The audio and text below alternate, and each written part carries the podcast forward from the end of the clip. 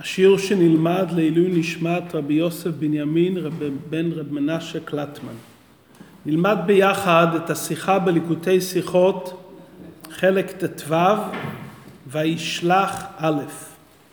בפרשת השבוע וישלח מסופר על הפגישה בין יעקב אבינו לעשיו. יעקב אבינו שולח מלאכים לרצות את אחיו עשיו. המלאכים חוזרים מעשיו ואומרים ליעקב אבינו, באנו אל אחיך אל עשיו, והנה הולך לקראתך וארבע מאות איש עמו. כלומר, יעקב אבינו מכין את עצמו לפגישה מפויסת, לאחר שרבקה קוראת ליעקב ומבקשת ממנו לחזור בחזרה לביתו, ובכל זאת עשיו עדיין כועס וזועם על הברכות. כשיעקב אבינו שומע שעשיו עדיין בכעסו, נאמר בתורה שיעקב אבינו חצה את העם אשר איתו לשני מחנות. ואמר יעקב ויומר, אם יבוא עשיו אל המחנה האחת ויקעו, והיה המחנה הנשאר לפליטה. אם עשיו יבוא ויקה את אחד המחנות, לפחות המחנה השני יישאר לפליטה. עד כאן דברי הפסוק. רש"י מעתיק במילים הנאמרות בפסוק, והיה המחנה הנשאר לפליטה, אומר רש"י, על כורחו כי אלחם עמו. כלומר, אני אחצה את העם לשניים ואני אלחם איתו, ועל כורחו המחנה השני יישאר לפליטה. ממשיך רש"י ואומר, התקין עצמו לשלושה דברים. יעקב אבינו הכין את עצמו לדורון, לתפילה ולמלחמה. עד כאן הפסוק ודברי רש"י. מה רש"י רוצה לומר לנו במילים על כורחו כי אלחם עמו? מה היה לא מובן בפסוק שרש"י צריך לבאר את הדברים? הפסוק אומר שיעקב אבינו אומר, והיה המחנה הנשאר לפליטה. כלומר, בלשון ודאי, בוודאי שהמחנה השני יישאר לפליטה. מהיכן הוודאות? הרי שיעקב אבינו חלק את העם לשני מחנות, זה עדיין לא מוודא בצורה ברורה שהמחנה הנשאר אכן ינצל. זה יכול לקרב את הסיכוי שמחנה אחד יישאר. אבל יעקב אומר בלשון ברור, והיה המחנה הנשאר לפליטה. גם אם יבוא עשיו ויקה, ברור לי שהמחנה השני יישאר לפליטה. מהיכן יעקב אבינו יודע בוודאות שהמחנה השני יישאר לפליטה? אם היה אומר אולי, וכפי שישנם מפרשים שאומרים שוהיה הכוונה לומר אולי, לא, אולי, לפחות אני אנצל, אולי המחנה השני יישאר. אבל רש"י, וכן פשטות הכתוב, והיה המחנה הנשאר לפליטה. בוודאי שהמחנה יישאר. מסביר רש"י, מדוע ברור שהמחנה השני יישאר לפליטה על כורחו? כי אלחם עמו, ואני לא יניח לעשיו ללכוד את המחנה השני. לכן רש"י מסביר מאיפה הוודאות, כי יעקב אבינו אומר, אני אכנס למלחמה ואני לא אתן לו. עדיין הדברים אינם ברורים. וכי שיעקב אבינו נכנס איתו למלחמה, יש ודאות גמורה שהמחנה השני יישאר לפליטה? אפילו אם תמצא לומר שחלק מהמחנה יברח וינצל, עדיין זה לא מובטח שבאמת המחנה יישאר לפליטה. שמחלקים לשני מחנות, מתחזק את האפשרות להצלה, לפליטה. אבל יעקב אבינו אומר בצורה ודאית, והיה המחנה הנשאר לפליטה, על כורחו, כי ילחם עמו. הרמב"ן כותב שהוודאות של יעקב הייתה שהמחנה השני יישאר לפליטה, וזה לשון הרמב"ם, יעקב יודע שאין זרוק כולו נופל ביד עשיו. אם כן ינצל המחנה האחד על כל פנים. יעקב היה קבלה שבוודאי הוא לא ייפול כל כולו בידי עשיו. אם זה כוונת הדברים, רש"י היה צריך לומר את זה. רש"י לא כותב שיעקב היה ודאי מחמת איזה קבלה שהיה יודע שזרעו לא ייפול בידי עשיו. רש"י אומר שההכרח שהמחנה השני יישאר לפליטה מזה שאלחם עמו. ואם אלחם איתו, בוודאי שהמחנה השני יישאר לפליטה. מה ההכרח? מה הוודאות? שמכיוון שיעקב אבינו ילחם, בוודאי שהמחנה השני יישאר לפליטה. מפרשי התורה מנסים לבאר את העניין בכמה אופנים. אנחנו נראה כאן ביאור נפלא איך שהרבי מבאר את הדברים. בהקדים, המשך דברי רש"י. המשך דברי רש"י, התקין עצמו לשלושה דברים. לדורון, תפילה ולמלחמה. ורש"י מביא פסוקים. לדורון שנאמר ותעבור המנחה על פניו. לתפילה אלוקי אבי אברהם. למלחמה והיה המחנה הנשאר לפליטה. מה פתאום רש"י מביא את זה כאן? כרגע אנחנו מדברים על מעשה של מלחמה. פתאום רש"י מזכיר לנו את העניין של דורון ותפילה. אנחנו רואים את זה בפסוקים באופן ברור. כתוב שהוא נתן דורון וכתוב שהוא התפלל. מה פתאום רש"י כאן פתאום מזכיר לנו את הדברים שנאמרים בפירוש בתורה? ואיך זה מתחבר עם העניין של על כורחו כי אלחם עמו? ורש"י אומר על כורחו כי אלחם עמו, וחוזר עוד פעם, התקין עצמו לדורון, לתפילה ולמלחמה. מלחמה אמרת לי כבר בתחילת הדברים, כי אלחם עמו. ועוד פעם רש"י אומר, התקין עצמו לדורון, לתפילה ולמלחמה. גם סדר הדברים לא כל כך מובן. התקין עצמו לדורון, לתפילה ולמלחמה, זה הפוך מסדר הפסוקים. כי בפסוקים נאמר שהוא נתן לו את המנחה אחרי שהוא התפלל, ותעבור המנחה על פניו אחרי שהוא התפלל אלוקי אבי אברהם, ולא כפי איך שרש"י אומר בסדר הדברים, לדורון, לתפילה ולמלחמה. ותעבור המנחה על פניו נאמר אחרי הפסוק אלוקי אבי אברהם, כלומר אחרי התפילה. וזה נאמר אחרי המילים והיה המחנה הנשאר לפליטה. כלומר, דבר ראשון יעקב אומר והיה המחנה. לאחר מכן הוא מתפלל, ולאחר מכן יש את המעשה של הדורון. כשרש"י מביא את הדברים, הוא אומר, הוא הכין את עצמו, הוא התקין את עצמו לדורון, לתפילה ולמלחמה. גם הראיות שרש"י מביא לדברים, הוא מביא פסוקים מאוד מעניינים. לדורון הוא אומר ותעבור המנחה על פניו. בפסוק כתוב לפני זה, ואמרת לעבדך ליעקב מנחה היא שלוחה. כלומר העניין של הדורון כבר נזכר, שיעקב מדריך את המלאכים ואומר להם, תאמרו לו מנחה היא שלוחה. מלחמה נאמר וישם את השפחות והוא עבר לפניהם. ויחץ את העם אשר איתו. רש"י מביא פסוקים אחרים על הדברים. וממה נפשך? אם רצי, רש"י רצה להביא פסוקים שכתוב בפירוש שיעקב עשה את הדברים האלו בפועל, ולא פסוקים שמדברים על זה שהוא הכין את עצמו לאותם דברים, הרי הראיה הראשונה שרש"י אומר, ותעבור המנחה על פניו, כלומר שהוא הביא לו כבר את המנחה. לפני זה נאמר שהוא הכין את עצמו למנחה. כלומר יש פסוק שמדבר על ההכנה שיעקב מכין את עצמו לתת את הדורון, ויש פסוק שמדבר שהוא נותן את הדורון. רש"י מביא פסוק שהוא נותן את הדורון.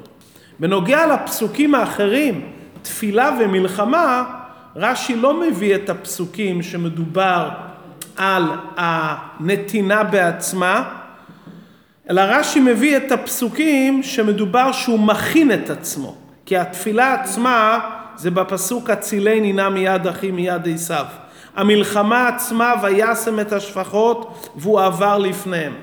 כלומר, בנוגע לתפילה ומלחמה, רש"י מביא את הפסוק שמדבר על ההכנה של יעקב אבינו לתפילה ולמלחמה. בנוגע לדורון, רש"י מביא פסוק שמדבר על הדורון בעצמו. ובכלל, הלשון של רש"י התקין עצמו. הלשון התקין עצמו זה לשון די נדירה.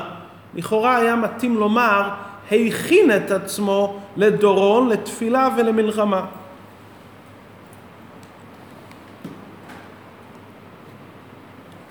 יש אומרים שכל ההכרח שהוא הכין את עצמו למלחמה, זה מהמילים והיה המחנה הנשאר לפליטה. איך יהיה המחנה הנשאר לפליטה? מזה שהוא מכין את עצמו למלחמה. אבל פשטות הדברים שאנחנו יודעים שהוא מכין את עצמו גם לדורון, גם לתפילה וגם למלחמה. וההכרח לזה הוא לא מהמילים והיה המחנה הנשאר לפליטה, אלא מזה שהוא חצה את העם לשני מחנות, והוא ניגש, כפי שנאמר בהמשך הפסוקים, שיעקב אומר, והוא עבר לפניהם, הוא ניגש ראשון להילחם עם עשיו. כדי להבין את כל הסדר של הדברים כאן, עלינו להקדים תמיהה גדולה שיש כאן בפשוטו של מקרא. סדר הדברים שאדם נמצא בבעיה, וכל שכן בבעיה כזו, שהוא הולך להיפגש עם אח לפגישה מפויסת, והאח עומד מולו להילחם, סדר הדברים שאדם דבר ראשון מתפלל לקדוש ברוך הוא. ואחר כך אדם עושה פעולות שדרושות על פי טבע, הכנה למלחמה וכדומה. איך יעקב אבינו מתכונן? דבר ראשון, יעקב חוצה את העם אשר איתו, והיה המחנה הנשאר לפליטה. ולאחר מכן, ויאמר יעקב אלוקי אבי אברהם, הוא מתפלל. יעקב אבינו מעשה אבות סימן לבנים. הוא מדריך אותנו איך יהודי צריך לפנות לקדוש ברוך הוא בעת צרה. שיש צרה, דבר ראשון, פונים לקדוש ברוך הוא בתפילה. יעקב אבינו קודם מכין את עצמו למלחמה, חוצה את העם, ואומר, והיה המחנה נשאר לפליטה, ולאחר מכן הוא מתפלל. זה סדר הדברים? הרי סדר הדברים צריך להיות קודם תפילה, ולאחר מכן הכנה טבעית. בוודאי שכל דבר צריך שיהיה הכנה טבעית, אבל קודם מתחילים עם הפן הרוחני. בוודאי שיעקב אבינו נהג גם בדרך הזו. קודם מתפללים ורק לאחר מכן עושים כלי בדרך הטבע. אם כן, מדוע בפסוק יעקב אבינו קודם חוצה את העם ורק לאחר מכן הוא מתפלל? הפך הסדר. בוא נתבונן מה היה תהליך המאורעות, ואז נבין שבאמת יעקב התפלל לפני שהוא ניגש לפעולה של המלחמה. יעקב אבינו שומע מאמא שלו שהיא קוראת לו לחזור בחזרה. הסיפור שהיה לו עם עשיו, כבר עברו עשרים ושתיים שנה. יעקב אבינו כל הזמן קורא לעשיו אחי. הוא מסתכל עליו כמו אח. והוא בדעתו שמכיוון שיעקב עשיו הוא אח, הוא שולח לו איזה דורון, משהו כדי לפייס אותו. זה ההרגשה של יעקב. המלאכים באים, המלאכים השלוחים באים, והם מספרים ליעקב, אתה מתכנן לתת לו דורון, ואתה מתפייס איתו, כי אתה בטוח שנשכח זעמו, יש לך טעות. הוא עדיין יוצא למלחמה כנגדך. אז יעקב אבינו ניגש עכשיו לאיזה מפגש כפוי. הוא מתכנן שזה אח שלו. אם זה אח, נותן לו מתנה אחרי עשרים ושתיים שנה, ומתפייסים. פתאום הוא שומע, זה לא אח. האח ניגש אליו כמו אויב. וירא יעקב מאוד ויצר לו. אמר, אני חשבתי שעברו הזמנים ונשכח זעמו. ויש ליעקב אבינו הבטחה מהקדוש ברוך הוא, שלא יעונה לו כל רע. ושבתי בשלום בית אבי. אבל יעקב אבינו חושש, אולי מחמת שכבר היה לי כל כך הרבה ניסים, אולי נתמעטו זכויותיי, אולי איבדתי כבר את הזכויות, מה שהשם הבטיח לי שאני אחזור בשלום. יעקב אבינו אומר, רגע, אבל השם הבטיח לי, אני צריך לעשות את המוטל עליי בדרך הטבע, כדי שההבטחה האלוקית תתקיים. מצד אחד יש לי הבטחה אלוקית, מצד אחד אולי משהו נחלש מההבטחה, כי אני לא ראוי, וזה היה מצד הענבה הגדולה של יעקב, ולכן הוא עכשיו מכין את עצמו. דבר ראשון, אומר יעקב אבינו, על מי הקדוש ברוך הוא הבטיח לי שיחזור בשלום? על משפחתי, אני ובני ביתי. לוקח יעקב אבינו, וכאן מגיע החידוש המפתיע בהבנת הדברים, יעקב אבינו חוצה את העם ואת הצאן. איזה חצייה לשני מחנות? יעקב אבינו אומר, רגע, את מי השם הבטיח לי ששבתי בשלום אל בית אבי? את משפחתי. לוקח יעקב אבינו את הנשים ואת הילדים ואת העם ששייך אליהם, ולוקח אותם בתור מחנה אחד. מחנה שני, הוא לוקח את הצאן ואת הבקר ואת הרכוש, ואת אותם אלו שאחראים על הצאן והבקר. עליהם לא היה הבטחה אלוקית. ההבטחה האלוקית הייתה על יעקב ובניו. שהפסוק אומר כאן, לפני התפילה, ויחץ את העם, זה לא הויחץ שכתוב בהמשך. כאן הכוונה לומר ויחץ, זה כלפי הנשים והילדים, לשני מחנות. ומדוע הוא עושה את זה? אם יבוא עשיו אל המחנה אחד ויקעו, והיה המחנה הנשאר לפליטה. הרי המחנה שהשם הבטיח לי, זה המשפחה שלי. אם יבוא עשיו ויקח את המחנה של הצאן והבקר והרכוש והרועים שלהם, שעליהם לא הובטחתי מהשם ושבתי בשלום, והיה המחנה הנשאר לפליטה. מדוע המחנה השני בוודאי יישאר לפליטה? כי זה אני, אשתי וילדיי, שעליהם הקדוש ברוך הוא הבטיח לי בפירוש שאני אצליח. מה הכוונה אם כן על כורחו כי אלחם עמו? יכול להיות שההבטחה האלוקית שהשם הבטיח לי, אולי משהו נפגם באותו הבטחה. אומר יעקב אבינו, אני מכין את עצמי לשלוש אפשרויות כדי להיות כלי בדרך הטבע, שההבטחה האלוקית שהובטח לי תתקיים. יכול להיות שאין סכנה ממשית מעשיו, ואני יכול לפייס אותו בדורון. ומכיוון שיעקב אבינו לכתחילה הסתכל עליו כאח, נתן לו מתנה לפיוס. לאחר מכן אומר יעקב, אם נשקף איזה סכנה מהכיוון של עשיו, מדוע? בגלל שאני אולי חטאתי ומשהו נפגם חס ושלום בהבטחה האלוקית, אני מתפלל. ואני מזכיר זכות אבות, ובזכות שאזכיר זכות אבות אלוקי אבי אברהם, התפילה תגן עליי ותצל אותי מידי סכנה, מבלי שאני אצטרך לנקוט עוד פעולות. שלב שלישי, ייתכן שההגנה האלוקית מכוח הזכרת זכות אבות עדיין לא תספיק, ואני אצטרך גם לצאת למלחמה לעשות כלי. אבל בוודאי שעל כורחו אני אעשה את הכלים שההבטחה האלוקית תתקיים. וזה הכוונה על כורחו כי ילחם עמו. אני אעשה את כל הפרטים שיתנו את הכלי שההבטחה האלוקית על המחנה שעליו הובטחתי תתקיים. ואחד משלושת הדברים, אני מכין את עצמי גם לדורון, וגם לתפילה, וגם למלחמה. זאת אומרת, המילים על כורחו כי ילחם עמו, זאת אומרת, אני בטוח בהבטחה האלוקית. והכלי לזה, מה שאני עושה כרגע, שלחתי לו לדורון ואני מתפלל. והכלי הכי מאוחר, הכלי הכי רחוק, שיכול להיות כדי שההבטחה תתקיים, אני אלחם איתו. כל זה מדובר על מה? על אותו מחנה שהיה לו הבטחה. לפי המפרשים אומרים שהוא חצה את המחנות לשתיים, כלומר חלק יברחו, חלק ילחמו. לפי איך שהרבי מבאר בשיחה, חציית המחנות, הכוונה לומר, הוא חצה אותם, הוא הפריד בין המחנה שכלל אותו ואת בני ביתו, שעליהם חלה ההבטחה האלוקית, למחנה של הרכוש והנכסים, שעליו הוא אמר יכול להיות שבאמת עשיו יתפוס את זה. מה הכוונה לפי זה התקין עצמו לשלושה דברים?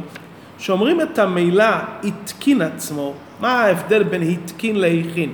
הכין שאדם מתכונן לעשייה איזה, לעשיית איזה פעולה מסוימת. הוא עושה את זה במעשה בפועל. התקין הכוונה לומר, זה לא הכנה סתם. שאדם מתקן את עצמו, הוא פועל על עצמו להיות מוכן לאיזה פעולה מסוימת. ישנם פעולות שאנשים מתחברים אליהם. אני מכין את עצמי לאותו פעולה שאני מכין את עצמי כי אני כלי לזה ואני רגיל בדברים הללו. כרגע בפגישה הזו יעקב אבינו היה צריך להכין את עצמו לשלושת הדברים. למה הוא היה צריך להכין את עצמו לשלושת הדברים?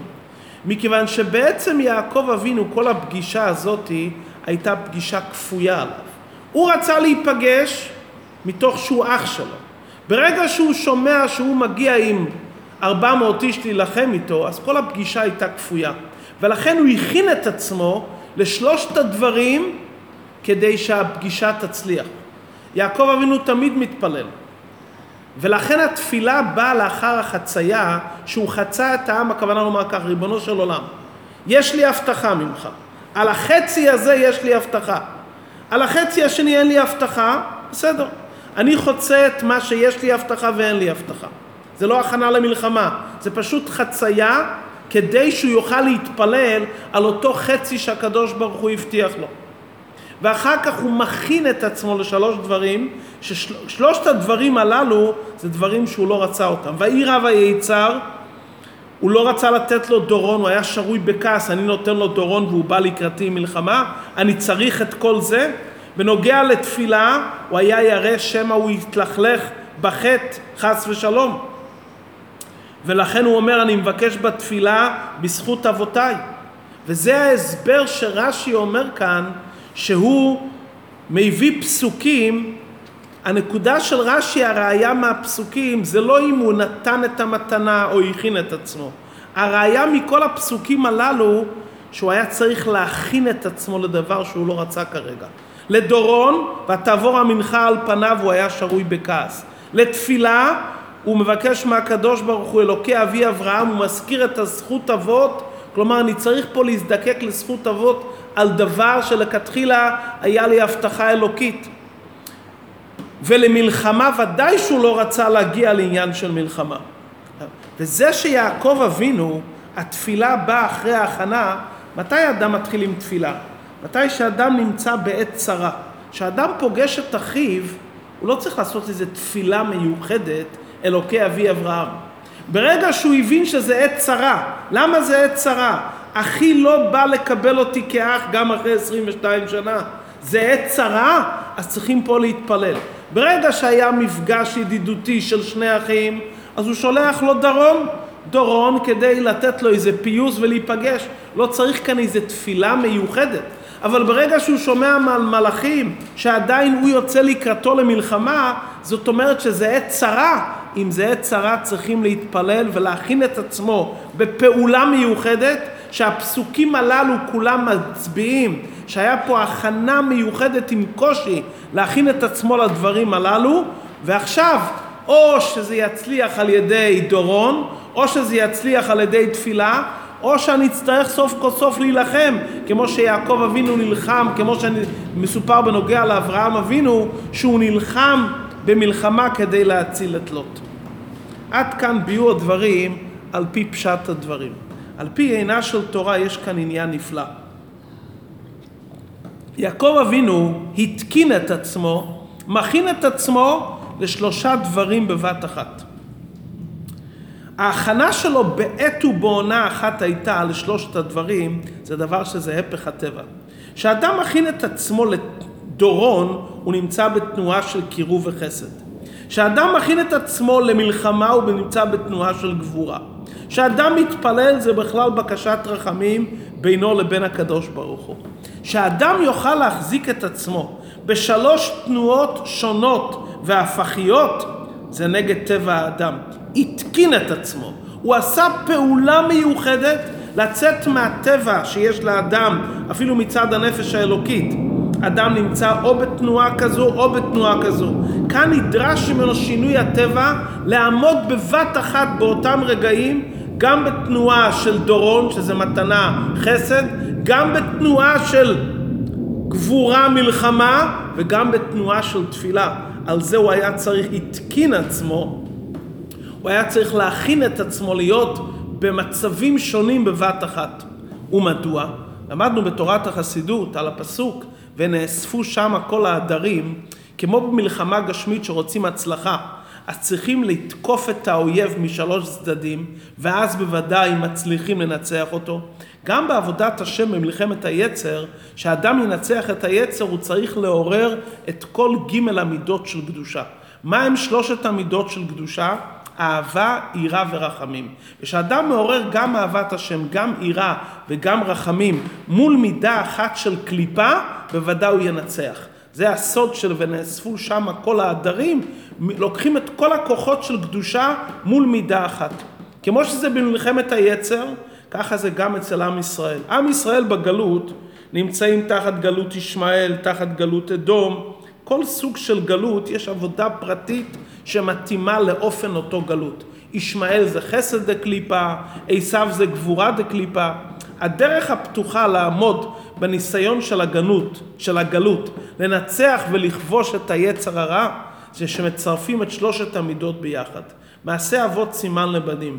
יעקב אבינו אומר, הייתי בבית לבן, אצל בית לבן זה היה הכנה לגלות בבל, ונאספו שם כל העדרים. בגלות תכינו את עצמכם גם עם קו החסד בעבודת השם, כמו דורון, גם עם כמה גבורה מלחמה, וגם, וגם עם קו התפארת רחמים תפילה.